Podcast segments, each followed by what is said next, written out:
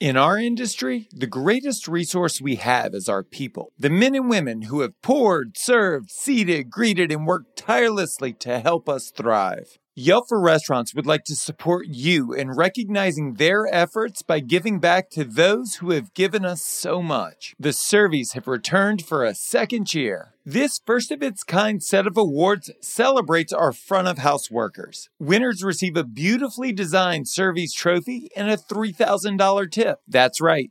$3,000 in their pocket. Do you know someone deserving of a Servies award? Maybe they work at your restaurant. Visit theservies.com today and nominate them for a chance to win. Let's support the service industry together. Do so by nominating someone today. No purchase necessary, must be 18 plus and a U.S. resident. Six nominated contest winners will receive a prize of $3,000. Nominations must be submitted between July 31st, 2023 and August 23rd, 2023. See the official rules available at theservies.com. Now, here we go a lot of restaurants are known to have the best chef or the best food and they've used tweezers and all this kind of stuff, right? And that's awesome. But that's a third of the experience. The discipline to look at everything you do, how you pay your employees, how you schedule time off, how you clean your front windows. It's that discipline that can be exhausting. And to me, that's what's exciting about it. If you want to sign up for that discipline and that hard work and doing it every day, bring it on. Welcome to Full Comp a show offering insight into the hospitality industry, featuring restaurateurs, thought leaders, and innovators. Served up on the house.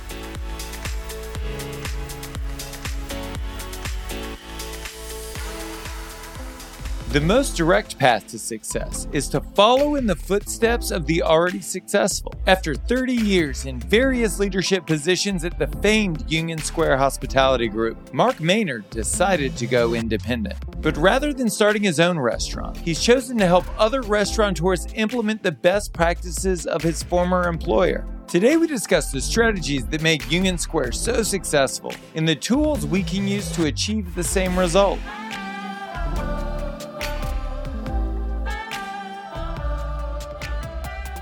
Think the answer for me is that I saw what a really solid company can do to tackle something like a global pandemic.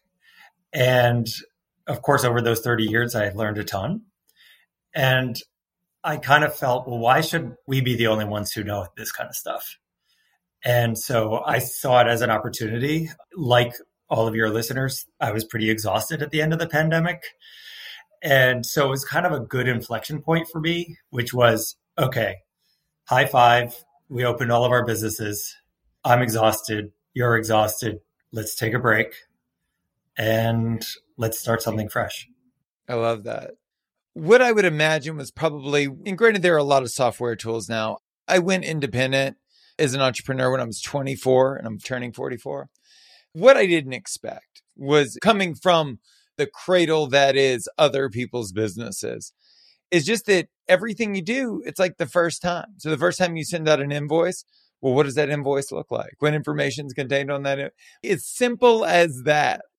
It's all starting from scratch. And so there's this common idea in coaching. Everyone pays. Everyone pays either with time or with money. So either you give me your money and I save you time, or you save your money and you take as much time as you need to to figure it out independently. When you decided to get into coaching and consultation and advising, how did you learn what to do? How did you learn to systematize all of the lessons that you had learned? And did you use a coach to learn how to be a coach? What I did was I gave myself, as you mentioned, time. I gave myself the benefit of time. And I religiously, I took six months and I told the people I knew that I'm taking six months to explore myself. And so I traveled, I read more than I think I've read. I always liked reading, but I actually sat and read. And there's a book I read called Designing Your Life, which is a pretty cool book about when you're going through a change in your life. And I talked to every person I know who is a consultant. So my brother consults for banks. I have friends who consult for hotels and restaurants. I have people who are legal consultants. And I wanted to understand something I've always done, even though I'm a real dreamer, is I wanted to understand how the sausage is made. And so I asked everyone, how do you make money? What do you love about consulting? What do you hate about consulting? And after those six months, I had a really clear idea of what I was getting myself into. And I was more excited than I was. I was petrified when I decided to open a consulting firm, which I did probably in month like three. I registered my business in May or June, and I didn't launch it really officially until January of this year. And I was thinking, this is what my clients are going through. They've decided they want to open a restaurant and they're asking their friends and family, but a lot of people don't know how to run a restaurant. So I asked consultants because I knew a lot of consultants, but I found it very helpful, or I think I found that it would be helpful for people to have a guy like me to help them fulfill their dream.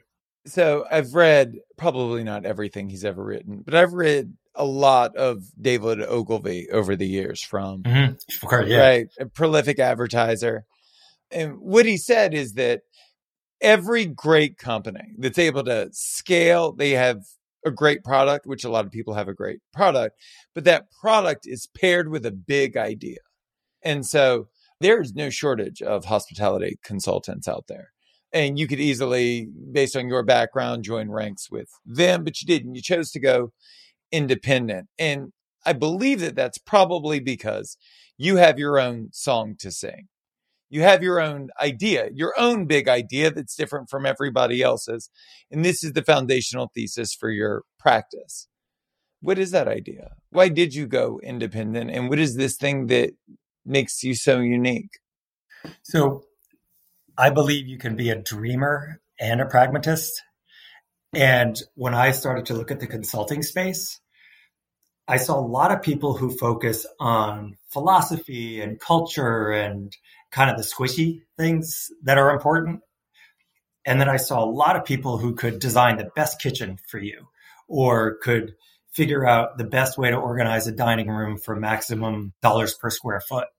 And there weren't a lot of people out there who had done the thing for a long time at all different levels. Look, I started as a host and I ended up as a managing partner. I designed places I closed places. I had some of the most profitable businesses at my former company, and I turned around some businesses that weren't so profitable. And I learned something all the way. Obviously, if you don't learn something, then I'd be a terrible consultant. And so I just kind of felt I had a broad range of things that most people don't have. Like, I'm not a franchise guy, right? So if you're looking to franchise, don't call me. I'm not your guy. And it's kind of been interesting because my clients who found me and I found over the past nine months, they're dreamers, typically from another industry, who have some money, but who don't want to lose all that money. And so they know what they don't know. And that has been the most rewarding thing ever for me because to see that aha moment in a 50 year old executive who's a master in his or her thing, but doesn't know anything about how to make money selling coffee and biscuits is a really amazing thing because they're obviously very smart people, but they're approaching me as an equal, which has just been so rewarding for me and way more rewarding than I think I was expecting. So, after 30 years at Union Square Hospitality Group and with, let's call it a year of consulting under your belt, are you of the mind that any restaurant concept could become the next Union Square Hospitality Group. Is that a reality for everyone? Yeah, I do. The thing that most people, I think, forget is the discipline that's needed to wake up every day and do something. And so, whether you're trying to run a marathon or run a business, you have to do the thing every morning. You have to do the thing every day. And so, I've listened to a bunch of your podcasts, and a lot of your guests say something to the effect of, if you're planning on phoning it in, don't go into restaurants, right? And that's a really important thing because I think people who especially aren't in the industry feel like, oh, I can have this cool place where my friends can hang out and think I'm a really cool person because I'm a lawyer or I'm an investment banker or I'm a doctor. But I believe with the right people in place and the discipline to get it done. I really do believe that any restaurant can become the next Union Square Cafe or Gramercy Tavern or Daily Provisions or something that is, which is a much newer thing. But if you look at the discipline that Gramercy Tavern has, it's not just like being in the Marines, it's like being in special ops. And when you work there, you kind of don't realize it because you're already in that club. But when people come from the outside and they see it, it's like, oh, I get it. And what I mean by that, a lot of restaurants are known to have the best chef or the best food and they've used tweezers and all this kind of stuff, right? And that's awesome. But that's a third of the experience. They're terrible at the front door or their seats are uncomfortable or whatever. And so the discipline to look at everything you do, how you pay your employees, how you schedule time off, how you clean your front windows. It's that discipline that can be exhausting. And to me, that's what's exciting about it if you want to sign up for that discipline and that hard work and doing it every day, bring it on. Yeah, you're Anyone really selling it, Mark. but you know what? to me, that's success, right? Because if you run a firm that has a 40% profit margin, and to you, that's success, I'd rather tell you right away that if you get 10 to 15%, you'll be really psyched. And that's what success looks like in our industry. I'd rather tell you that up front rather than wait until you wonder why you're not getting 30% profit after two years. Sure. To pull on that thread around discipline, I've actually said this a couple of times recently, but everyone within the industry prizes innovation, right? Who's doing something new in a new way? But you look at the timeless brands like the Union Square cafes that are cranking. Here we are decades later and it's less about innovation and it's more about consistency and it's more about discipline. And the truth is, you don't hear patrons outside the restaurant being like, man, if you check this place out, it's really innovative. Innovation is for us. Right. 100%.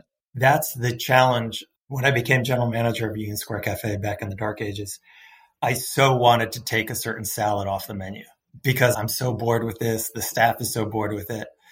And Danny was like, just look at an item sales report. And of course, of our appetizers, it represented 50% of our sales. and he's like, yeah, you're not doing that. We have 10 other appetizers, but 50% are coming from this. I was a brand new general manager. I was like, okay, we can't forget how our bread is buttered. That said, on the flip side of that, we would do specials. And the specials were for the regular guests who were there for five days a week because they would get that salad once or twice a week, but we wanted them to go there five days a week. So the specials were largely for them because if they were going there five days a week, we didn't want them to get bored. And so that really could depend on if you have a special occasion restaurant or if you have a cafe. One of my clients has a muffin of the day, right? And people call ahead and ask about the muffin of the day. It's a breakfast place. And I was there for a few days. People really call and they said, yeah, it's in a rural area. If I'm going to drive 10 minutes, I want to make sure that I like the muffin of the day.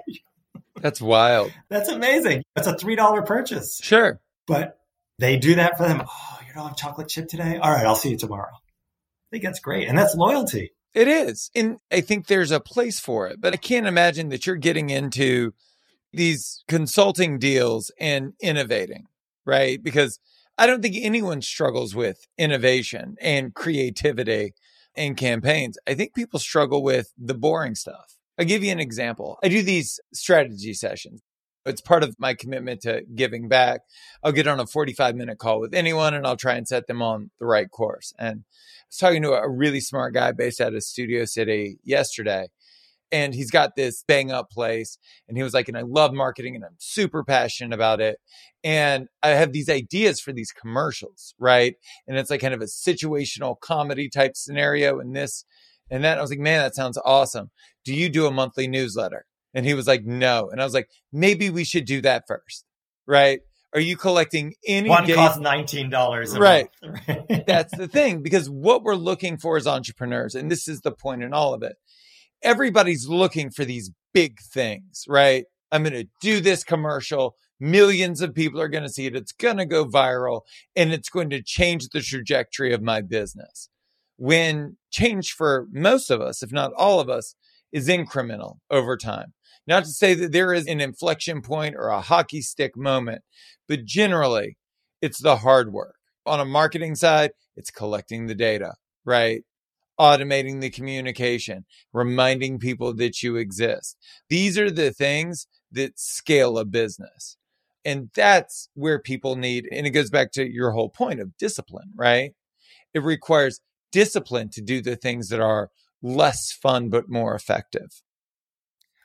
When we were opening Porchlight, Danny Meyer, Mike Shane, and I, and Nick Bennett, we had a big conversation about getting the top bartenders in New York City. And there was a concern on some people's mind that we needed them to be the most creative people so they could come up with all the recipes. And where we landed was that we wanted to make sure that drink was the same, regardless of who the bartender was. And that if someone wanted something special, they could always request it from that incredibly creative bartender. But if you were getting a daiquiri or some basic delicious cocktail, we had eight bartenders when we opened. It should be identical for all of those eight bartenders. But if I came to you and you were my bartender and I said, Hey, I want to do an exploration. We also wanted them to be able to improvise on the spot. So when we did our sort of auditions, we did both. We did, I think, a few recipes that they had to make and then a few sort of dealer's choices. And that was how we landed with these great, incredibly disciplined, but outrageously creative people. And also through that audition, we set the tone that said, for these, I think 18 cocktails, there's no variation whatsoever. Outside of that, go for it. Teamwork makes the dream work. That's why Snibbs is encouraging you to team up with a coworker during their buy one, give one sale. For a limited time, when you buy one pair, they'll give you a free pair of their best selling non slip shoe, trusted by 100,000 plus workers, the original Space Cloud. This is the most comfortable work shoe you'll ever wear. They guarantee it. Use the promo code COWORKERFC, which gives you access to the buy one, get one offer. Visit snibbs.co forward slash full comp and use the offer code COWORKERFC to get two pairs of shoes for the price of one. Let's talk about trust. A milestone for me, especially in the fine dining restaurant, was where we had built enough trust and enough understanding and enough fidelity that we were able to turn to the floor staff and say, if something's wrong, fix it, right? If a dish got dropped, pull it off the bill. If somebody's unhappy, make them happy. It was the only rule we actually had, which was everyone leaves happy, figure it out. But it took a long time to get there. And one of the things that I found most interesting through that process is because, I mean, we trained a few restaurant people, but pretty much everybody had come from somewhere else. It took a long time for the staff to internalize that idea. They would still come to us and say, It's table 82's birthday should I get them a free dessert? And then, yes, of course you should. Go ahead and do it. And then split it off and we'll deal with it after the fact. But I think it's one of the things that we don't think about or that we don't realize is the reality of the situation is it's one thing to try and implement systems that will create that level of improvisation, which takes a lot of stress off the manager. And for the owner operator, gives them the opportunity to enjoy themselves, knowing that people are actively problem solving on the floor.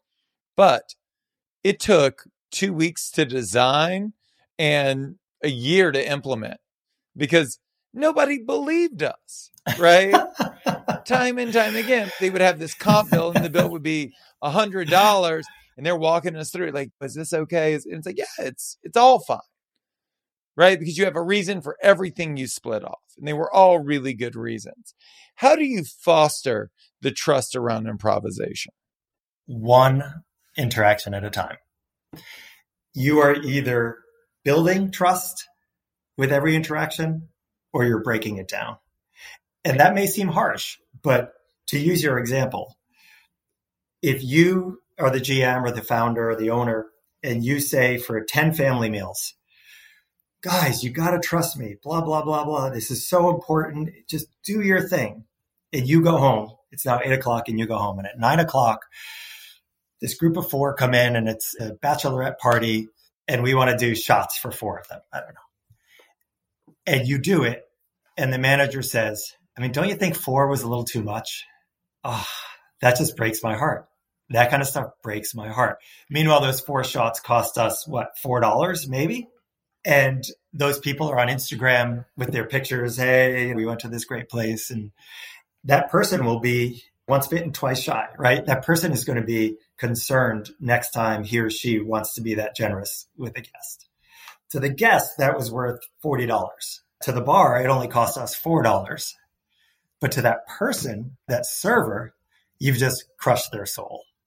And that disconnect is the thing that I think is the difference between, or the consistency or the disconnect between a thriving business and one that doesn't have a chance. You talk a lot about change management, and I think it would be helpful for you to define what that means to you. Change management is there's internal and external. So, external, let's use an obvious one. There's a pandemic. We have to deal with it. How we choose to go through this thing that everyone's experiencing. There's that. So that's one bucket. And the other bucket is we want to rebrand this something internally driven. We want to rebrand this concept, or we are thinking of going from Mexican to Italian food. How do we deal with that? Okay, so those are the two. As the leader, when I say leader, I'm talking about the founder or the CEO, because usually it's not the general manager, even it's a person above. It's having both fortitude to take a risk but also the trust in your team to be incredibly transparent with them because I believe you can be scared and brave at the same time. And sharing that sort of excitement and vulnerability is really important. It's crucial in change management because you don't know how it's going to turn out, but you do know you're going to give it your best shot. And being transparent and then being inclusive is important because you're probably going to end up with a better outcome because you may have this idea to go from a Mexican to Italian restaurant, but you realize you don't have any people who know Italian food on your team and they all know Mexican food. So talking about that and getting your team involved and saying, Hey, I want to do this thing, but I really need help. Do you know anyone? Can you help? Et cetera, et cetera. And I know I'm kind of making it sound simple, but it kind of is a lot of what we do is negotiate with ourselves because we're afraid to be vulnerable. We're afraid, especially as the bosses, to say, I don't know something. And I learned probably eight or 10 years into my career that saying I don't know doesn't mean the employees are going to think I'm stupid. It means that they're going to trust me because they already know I'm the boss. I do their schedule. You know, I sign their payroll checks. So they already know I'm the boss. So I don't think there's any fear in that, but getting them involved as early as humanly possible is incredibly important. Yeah, I couldn't agree with you more. For me, especially at the fine dining restaurant, the vehicle for that were the pre shift meetings. And it's interesting because the, the, truth is, if we were able to look at ourselves and our lives outside, we come to a decision and it's a big change for the restaurant. Maybe it's changing the cuisine or whatever it is, but it takes us months to get to that decision. And then we turn to our teams and we say, This is what we're doing. You have a day to adjust. right? You have two weeks right. to wrap your mind right. around this. It took me two right. years to decide. Right. And so I use the pre shift meeting as a great example. By and large, many of the people I talk to don't pre shift. And they say, I've tried it and it just wasn't effective. And I completely agree. When I started doing pre shift meetings, they were largely ineffective. I did all the talking. They did all the listening. They didn't really listen. And then it was done. And I would ask questions and nobody would say anything. I would ask for feedback and nobody would say anything. But then a month passed and one person said something and two months passed and they started doing some of the talking. And six months, a year, two years down the road, they're doing all the talking. I'm doing all of the listening. I'm road mapping where we're headed. I'm talking about the efforts that we're doing now. They're providing feedback on the initiatives that we're launching in real time. And it's this beautiful thing. But it didn't happen every day. I have been married for 10 years. I've been with my wife 12 years. You get conditioned to a certain behavior. The culture in my house is every time we decide to go out to eat, my wife asks me what I want to eat. And I've been conditioned over time to say, whatever you want. Because no matter what I say, it's going to be what she wants. Sounds like you have some discipline. That's good. I do, right? And what I have found is the happier she is, the happier I am. There's a parallel there because by and large, employees believe that you want them to say what they think you want to hear. And they want that it's all about executing your vision and that it's not collaborative. But a huge part of change management is changing the way I think our teams see their roles. You reminded me of something because I've had similar challenges with pre meals. But one of the things that we started to do at Porchlight, I, I didn't ask anyone to do this, was we started sharing the P&Ls at pre-meals. And we also then, one of the bartenders said, I'd like to know what the daily goal is at one of the pre-meals, you know, excuse me, Mark, I'd like to know. So we ended up adding that to the lineup notes. And one of the most rewarding things for me was when, let's say our goal was $10,000 or whatever, I'm just making that number up. The team starting at seven o'clock would start coming to me. Could you check the POS? Where are we on our goal? And I loved that. But yet, I know so many restaurants that I've worked in, that I have friends who work in, or that who I consult for, who are afraid to share that kind of information. I'm like, no, you want them to hold you accountable. Also, there have been times where people come up and say, I see we're only at $6,000 I think we're overstaffed. Do you think we should send someone yeah. home? And that's when it starts to work because you can't just think of everything all the time because you might have been dealing with a complaint call or you might have been doing the schedule for next week. You were acting as a server during a party, so you weren't paying attention because you were really busy. And when you get that shared ownership, is when things just start to hum and just work beautifully. And by the way, to me, that's culture. Like it's where your beliefs are actually being supported and built up, that's one of those transactions or those interactions. What should we steal from you? Think about all the nuggets of wisdom that you have rattling around in your head. Think about all of the, you know, those quick fixes, the low hanging fruit that you supply to your clients. For the folks listening, what should they walk away and immediately do? Clean your front door. Make sure your front door is the cleanest it's ever been. And I wouldn't say be a secret shopper because that you can't be a secret shopper in your own place. But I would just ask, when was the last time you dined in your restaurant or drank at your bar? And don't just always do it with the bartender that you hired 10 years ago.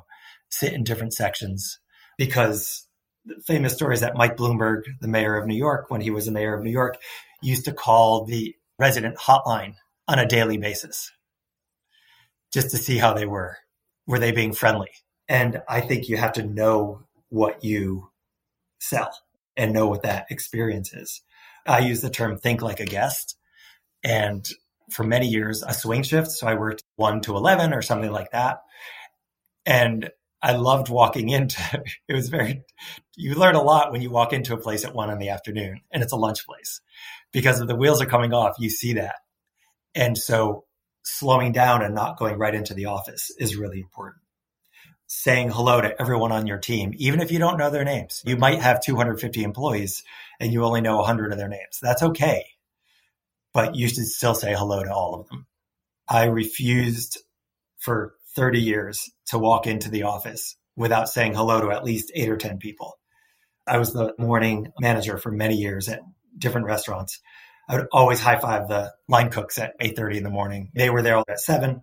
I was usually got in around 8 or 8:30. The other thing is take an accounting course. I can say that because I was someone who I was a career changer. So I didn't know anything about accounting. I was this artsy fartsy kid who just happened to be friendly enough to not get fired from restaurants. But when I wanted to become a manager, I had to learn actually what a P and an L was. And so because of that experience, so I had mentors, I took courses, I became the best teacher of a P&L because I knew there were a whole lot of people in our industry like me. And so if you did go to hotel school or restaurant school or something like that, people are going to expect that you know that. But maybe on the fly, go to a community college or go online and take an accounting course so you can actually really own the numbers. Because when you own the experience and then you own the numbers, there's no stopping you. There's just no stopping. The restaurant industry is filled with unspoken rules and traditions about how things should be done. How would you like to see our industry turn the tables to create a better future for all of us? We need to prove that we are a place where you can have a family. We are an industry where you can have a family. And what's interesting is I've spent most of my time in the Northeast, which is kind of too bad. And most of it's in New York City. I was been in New York for 40 years. The challenge with New York is that you get this feeling that it's a whole bunch of people who are moving to New York to fulfill their dreams and they want to work in your restaurant. Totally not true. And it's been great because I have clients in Scotland. I have clients in Bristol, England. I have clients in Chicago and in rural Texas. And you know who works there? A whole bunch of single moms, a whole bunch of dads who are a mechanic during the day and they wait tables at night or they cook at night. And if we could do a better job, or we need to do a better job saying, no, this is a real job. This is a place where it's legitimate. And when I went from landscape architecture to working in restaurants, I was ashamed. By the way, my mother was a chef. She didn't want me, want me to go into the restaurant industry. So the fact, and then for many of those years, our industry, certainly not where I worked, treated people like dirt because they thought they could. And that's reprehensible. And we need to be acting like Amazon or these other places where you could have a flexible work schedule. You can have health care benefits and you can make at least a living wage while raising your kids. And so there's overnight shifts, there's morning shifts. So you can work seven to three and be at home to help your kids do the homework. Or there's swing shifts where you can bring your kids to school or take a course in the morning and then show up at noon or one. We have this incredible flexibility. We just need to sort of act on it. Our industry suffers from razor thin margins, and the only way for us to ensure profitability is to make data driven decisions. The numbers don't lie, and Yelp for Restaurants just released some incredibly compelling numbers. For starters, Yelp reaches nine times more customers online than OpenTable. And when restaurants pair that level of visibility with Guest Manager and Yelp ads, they experience up to an 8% lift in diner bookings. Think about what that 8% lift could do for your restaurant's finances. To learn more about how Yelp for Restaurants can support your business, visit restaurants.yelp.com forward slash full comp to learn more today. That's Mark Maynard. For more information on Mark, visit maynardconsulting.net. If you want to tell us your story, hear previous episodes, or check out our other content, go to restaurants.yelp.com forward slash full comp. Thank you so much for listening to the show. You can subscribe wherever you get your podcasts. While you're there, please leave us a review. A special thanks to Yelp for helping us spread the word to the whole hospitality community. I'm Josh Kopel. You've been listening to Full Comp.